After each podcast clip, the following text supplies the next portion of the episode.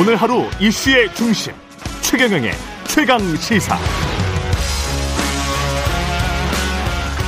네, 4.7 재보궐 선거 꼭 일주일 앞으로 다가왔습니다. 여야 선거전 갈수록 격화되고 있는데요.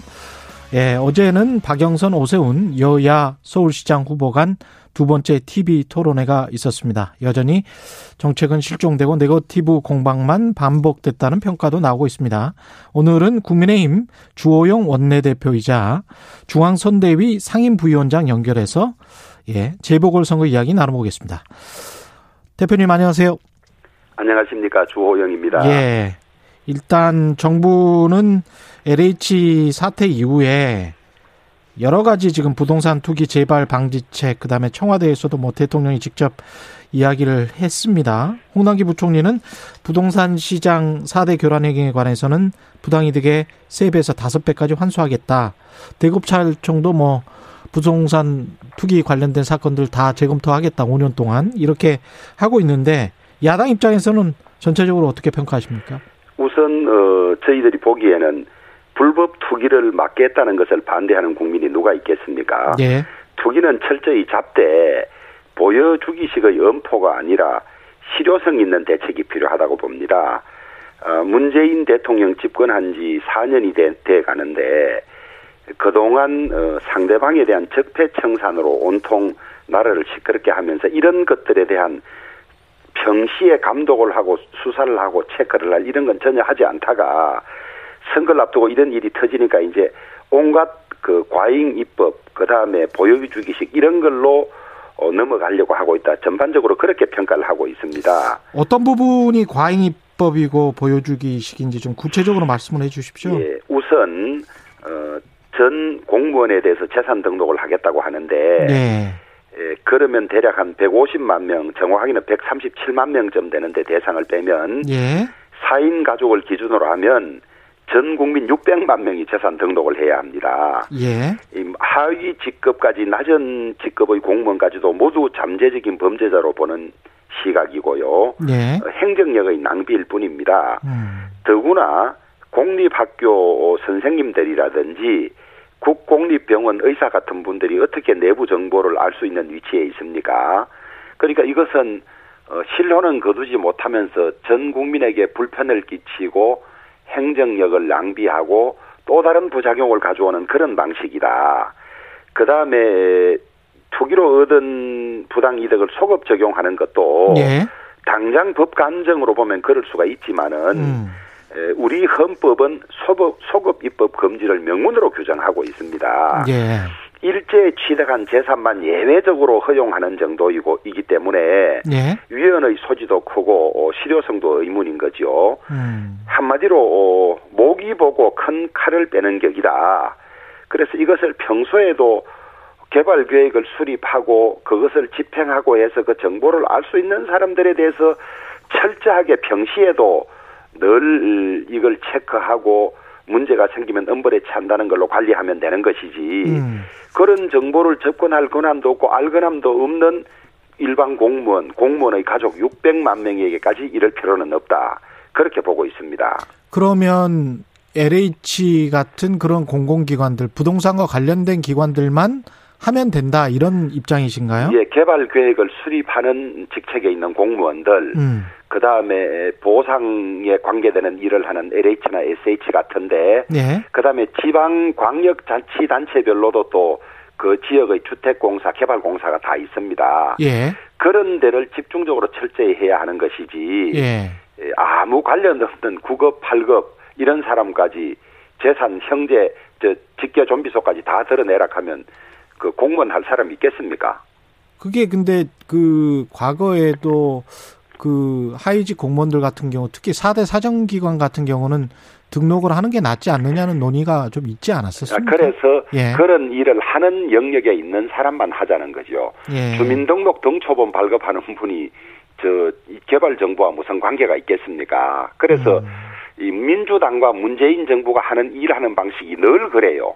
예. 어, 예를 들면 어, 임대차 보호 3법이라든지 음. 그다음에 이 소위 이 공직선거법의 저이 연동 통영 비례대표제를 하는 것이라든지 예. 또 뒤에 이야기 나오겠습니다마는 이해 충돌 방지법이라든지 예. 정교하게 법을 만들 능력은 없으면서 어. 방치하고 있다가 예. 일이 생기면 과잉으로 우리는 이렇게 철저히 하려고 합니다라고 하면서 음. 어, 법 체계에 맞지 않고 불편을 초래하는 이런 법들만 만들어가는 음. 말하자면 보여주기식 입법에 워낙 능한 집단이에요. 우리 그 저 뭡니까 예. 저 민준이 법입니까? 그, 예. 그 법도 그 난리쳐서 만들고 난 뒤에 부작용이 얼마나 많이 지적돼서 재개정하자는 이야기조차도 나오고 있고 예. 뭐 이런 또 저 소위 김영란법이라고 일컬어지는 그 법도 만들고 나서 얼마나 문제가 많아서 막 항의도 받고 조정도 하고 이랬습니까? 늘 이런 식이에요. 선무당이 사람 잡는다는 말이 있습니다마는 예. 숫자의 힘으로 좀 정교하게 해주면 좋겠는데 예. 딴 데 정신 팔다가 일 생기면 호들갑 떨고 대각 만들어서 거기에 또 부작용이 생기게 하고 생기게 하고 음. 이런 일들을 되풀이하고 있다고요.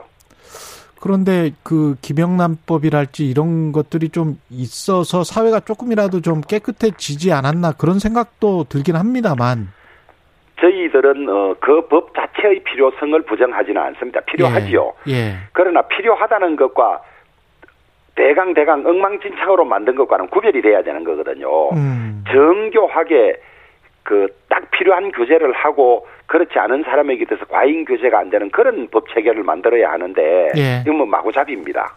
너무 마구잡이다. 예. 이해충돌 방지법 말씀하셨는데 이해충돌 방지법도 마구잡이다라고 생각을 하시나요? 음, 이해 충돌 방지법은 진작에 만들었어야 하죠. 예. 제 같은 경우는 오래 전부터 국회의원이 예산을 주면서 그 예산을 받는 단체장을 하는 일이 비일비재했습니다.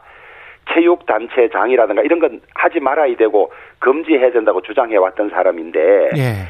지금 어, 이해 충돌 방지법은 제가 파악을 해보니까 정리되어야 할 쟁점이 11가지인가 12가지가 있습니다. 예. 공직자의 범위, 크게 이제 중요한 것만 말씀드리면 공직자의 범위를 어디까지 할 것이냐, 음. 언론인과 사립학교 어, 교직원까지 포함할 것이냐 말 것이냐, 예. 그 다음에 직무상 비밀의 범위를 직무상 비밀로, 공무상 비밀로 할 것이냐, 미공개 정보까지도 확대할 것이냐부터 12가지 쟁점이 정리돼야 합니다. 예. 어, 민주당 내에서 의견이 일치하지 않은 부분도 있는데, 음. 이 이제 선거 앞두고 이런 LH 같은데 이런데 이해 충돌 관계가 생기니까 또 이 난리를 치는 거예요. 음. 더구나 대통령께서 이해 충돌 저 방지법 빨리 만들으라고 하니까 또 아마 숫자 가지고 이 만들고 나서 부작용은 그 뒤에 차례차례 나온 이런 걸 또 밀어붙이려고 하는 것 같아요. 예. 그러면서 어 이게 오늘 오후에도 또 법안 심사 소위를 하거든요. 그렇습니다. 예. 예. 그런데 우리가 마치 국민의 힘이 이, 이것을 반대해서 못하는 것처럼 떠넘기는 그런 일만 계속 이야기를 하고 있다고요. 반대는 안 하시는 겁니까? 아, 저희들은 오히려 적극적으로 하되 음. 법 체계에 맞아야 한다. 이 12가지 쟁점이 정리돼야 한다. 예. 아, 방금 말씀드린 그런 두 가지를 포함해서 언론인이 9만 명쯤 된답니다. 예. 그다음에 사립학교 저 교직원도 뭐저 수십만 아닙니까? 음. 이런 사람들까지도 포함할 것인지 말 것인지는 국민 전체에 미치는 영향이 대단히 크지 않습니까? 예. 이런 것들을 이게 지금 재정법이기 때문에 에, 하나하나 그 공청회를 열어서 저 부작용 그다음에 포함했을 때의 장점 이런 걸 다 정리해 가는 그런 법이고 예. 뭐 일주일 안에 한 한두 달 안에 만들 수 있는 이런 법이 아니거든요. 음. 어, 이해 충돌 방지법이 이 법안으로 그 발의된 지는 꽤 됐습니다만은 심리되지 않은 채 그냥 묵혀져 있다가 막상 제대로 된 논의한 건 얼마 되지 않습니다. 예. 그러니까 이게 무슨 어, 하루 이틀 늦어져서 무슨 난리가 나는 것도 아니고 제대로 만드는 게 중요하거든요. 음. 저희들은 그런 입장을 가지고 있습니다. 그 김상조 청와대 정책실장 전 정- 정책실장이죠. 예. 그 아파트 보증금 인상 문제가 알려져서 논란이 있고 한 반나절 만에 경질이 됐는데 문재인 대통령이 좀 바뀌었다 스타일이 예. 이런 이야기도 있는데 어떻게 생각하세요? 저는 이제 문재인 대통령 스타일이 바뀐 것이 아니고 예, 4월 7일 선거를 앞두고 있으니까 음, 화급하니까 조치를 한 것이다. 예, 어, 민심의 이, 이, 저, 폭발이 간단치 않으니까 그런 거라고 보고 있고요. 예, 어, 김상조 전 정책실장 같은 경우에 저는 이렇게 보고 있습니다. 어, 임대보증금이란 것이 시세에 따라서 형성되지 않습니까? 예, 그게 자유시장의 원리인데, 음, 에, 이분이 앞장서서 어, 5%로 묶는 법을 앞장서서 만드는데 주- 주도적 역할을 했고 음. 그다음에 이 과도한 임대 보증금이나 전세금 상승을 막는 정책 총괄인데 그걸 막지 못한 사람 아닙니까? 예. 그래 놓고 자기는 이틀 전에 이제 시세대로 올린 거죠. 시세보다 더 많이 바뀌야 했겠습니까? 그러니까 예. 이 정책 자체가 영 틀리고 잘못됐다는 걸 알면서도 이런 일을 했다는 게 훨씬 비난 가능성이 크고요. 예.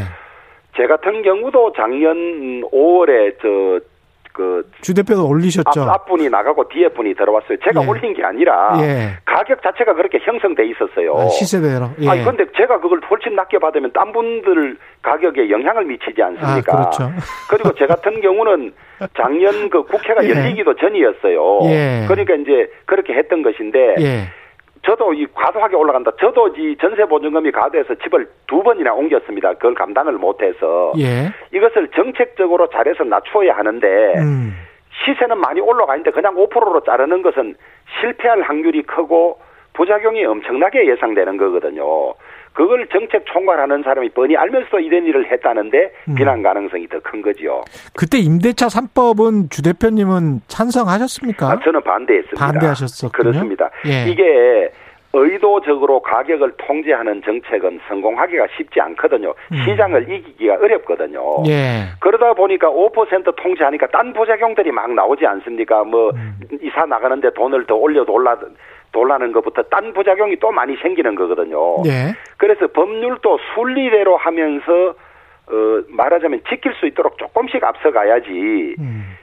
노력해도 지키기 어려운 법을 만들면 그것은 오히려 시장을 흐트리는 것이 되거든요.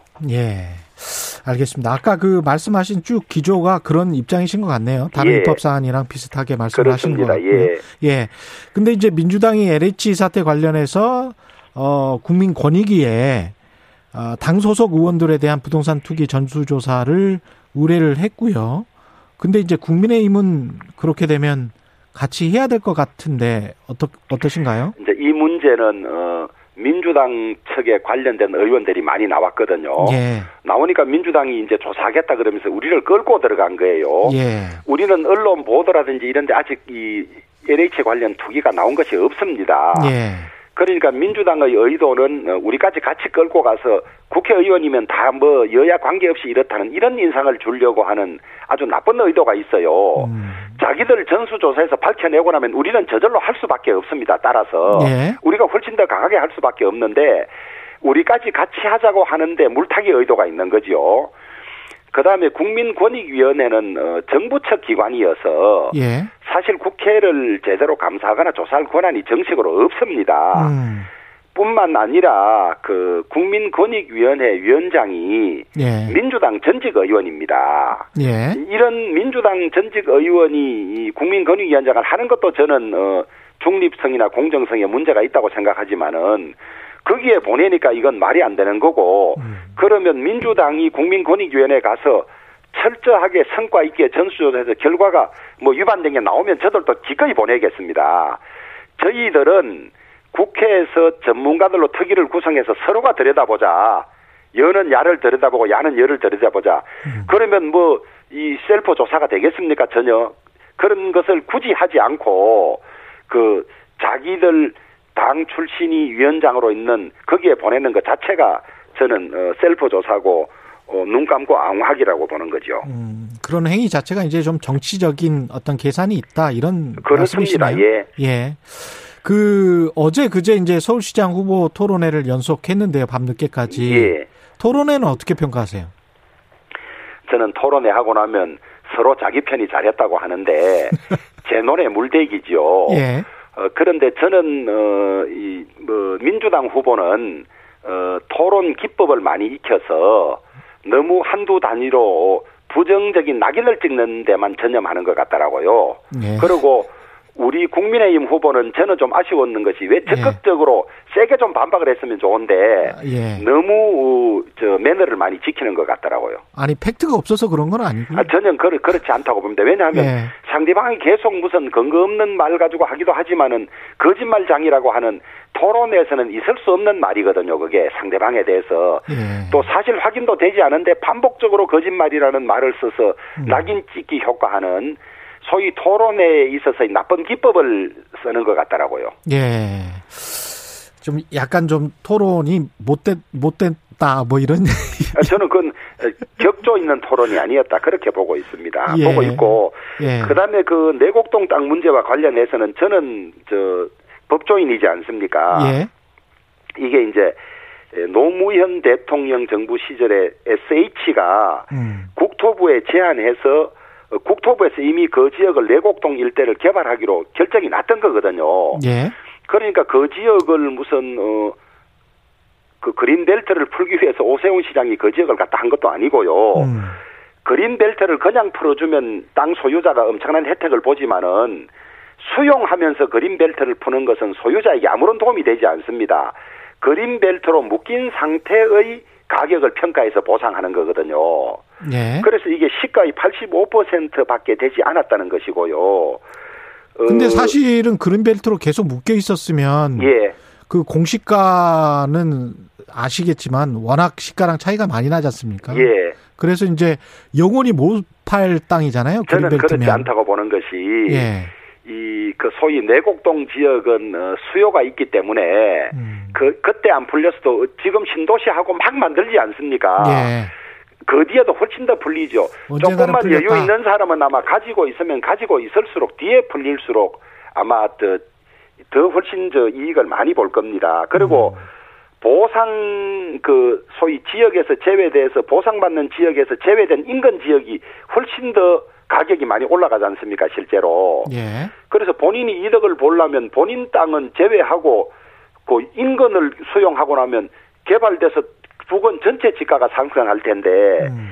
기본적으로 하여튼 이 특혜로 그 지역을 했다는 것 자체가 성립이 안 되는 것 같습니다. 그렇게 생각을 하시는 거고요. 예. 전반적으로 선거 결과는 서울과 부산 어떻게 생각하십니까? 특히 이제 김종인 위원장은 5에서 7% 차이 말씀하셨고 민주당 이낙연 선대위원장은 3%. 그 생각보다 두 분 다 그렇게 크게 차이는 안 날 것이다 이렇게 말씀하시는 것 같은데요. 저는 이렇게 읽고 있습니다. 예. 김종인 위원장께서는 어, 압승한다고 말씀하시면 우리 지지자들이 투표장에 가지 않지 않습니까? 예. 그러니까 아마 요 정도 이길 수 있다. 그러니 방심하지 마라. 이런 뜻으로 아마 말씀하셨던 것 같고요. 예. 민주당 이낙연 선대위원장은 예. 여론조사는 많이 지고 있습니다. 음. 지고 있으니까 많이 지는 것이 아니니까 어, 민주당 측 지지자들을 투표장에 많이 동원하려면 조금 지고 있으니까 혹은 이겨도 조금 이기- 이기고 있으니까 많이 투표해 주십시오. 이 발언 자체가 과학적 데이터를 가지고 자기 나름대로 가공하고 해석한 거라고 보고 있습니다. 저는 어, 이것보다 훨씬 더 큰 차이가 날 거라고 봅니다. 아 그렇게 예측하시는군요. 아, 예, 여론조사가 뭐 예. 많게는 2, 30% 차이도 나고 이러는데 음. 민심은 그런 거지요, 지금. 그런데 문제는 누가 투표장에 적극 가느냐 안 가느냐 이런 문제가 있습니다. 예. 어, 국민의힘 후보들이 많이 앞서고 있으니까 어, 나가 내가 가지 않아도 되겠다고 생각해 투표율이 낮아질 수가 있고 예. 결국 이제 민심은 지금 이렇게 벌어져 있는데 투표장에 적극 가느냐 안 가느냐로 결과가 얼마 차이 날 것이냐고 저는 그렇게 보고 있습니다. 선거 끝나면 김종인 위원장은 나가십니까? 어, 김종인 위원장께서는 어, 2월 7일까지 이 보궐선거까지 하시기로 하시고 오셨고 4월 7일. 예. 예, 또 누차 그런 말씀을 하셔서 저는 4월 7일 날 아마 아, 선거를 둘 다 이기고 나면 음. 아주 명예롭게 아마 저 그거 하실 것 같습니다. 명예롭게 나가신다. 그 예. 이후에 어떤 그 대선 전국으로 바로 연결되는데 윤석열 전 검찰총장 이 국민의힘으로 오느냐 삼지대로 남느냐 그 이야기 가지고 계속 설왕설래 하잖아요. 어떻게 보십니까? 어, 저는 어, 곡절은 있겠지만은 음. 어, 결국은 어, 그 범야권 연대 예. 에, 민주당과 문재인 정권에게 나라를 맡겨서는 도저히 안 되겠다고 생각하는 그런 정치인들은 한 곳에 모두 모일 것이라고 생각합니다. 정치권에서 단일하는 참 곡절도 많고 쉽지 않은 일인데요. 예. 이번에 에, 안철수 오세훈 단일화에서 보듯이 워낙 절박하니까 이대로 나라를 두어서는 안 되겠다. 민주당 후보가 어, 어부질이 하는 일이 있어서는 안 되겠다는 공감대가 워낙 높기 때문에 예. 저는 내년 대선 전에는 어, 모두가 한 곳에서 어, 모여서 어, 아마 아, 힘을 합칠 걸로 그렇게 확신하고 있습니다. 주호영 원내대표도 지금 차기 당대표 출마를 하시죠? 어, 저는 이제 4월 7일 선거 끝나고 난 다음에 예. 판단하려고 하고 있습니다. 예. 어, 제가 지금 비대위원장님께서 외부로 와 계시고 어, 임기가 저 어, 얼마 안 남아 계시고 예. 선거에 집중하고 있는 시기에 에, 제가 제 개인적인 어떤 생각을 하면 어, 당의 단합도 해치고 음. 선거에도 도움이 되지 않기 때문에 예. 에, 통상은 이렇게 말하고도 딴 쪽으로 뭐 이런저런 움직임을 하는 경우가 많습니다만은 저는 정말 정직하게 말씀드리면 어, 4월 7일 이후 일은 전혀 지금 생각하고 있지 않다. 그렇게 말씀을 드리고 예. 어, 일단 제 임기가 5월 29일까지입니다. 아, 원내대표 임기가? 예. 그래서 그 사이에 전당대회를 열어서 새 지도부를 뽑는 일이 남아 있고 음. 또 후임 원내대표를 선출하는 그런 일들이 남아 있습니다. 예. 그래서 4월 8일 이후에 에, 그 당내 여론이나 이런 것을 수렴해서 음. 어, 제 진로를 판단하려고 하고 있습니다. 알겠습니다. 말씀 감사하고요. 국민의힘 예. 주호영 원내대표였습니다. 고맙습니다. 예, 감사합니다.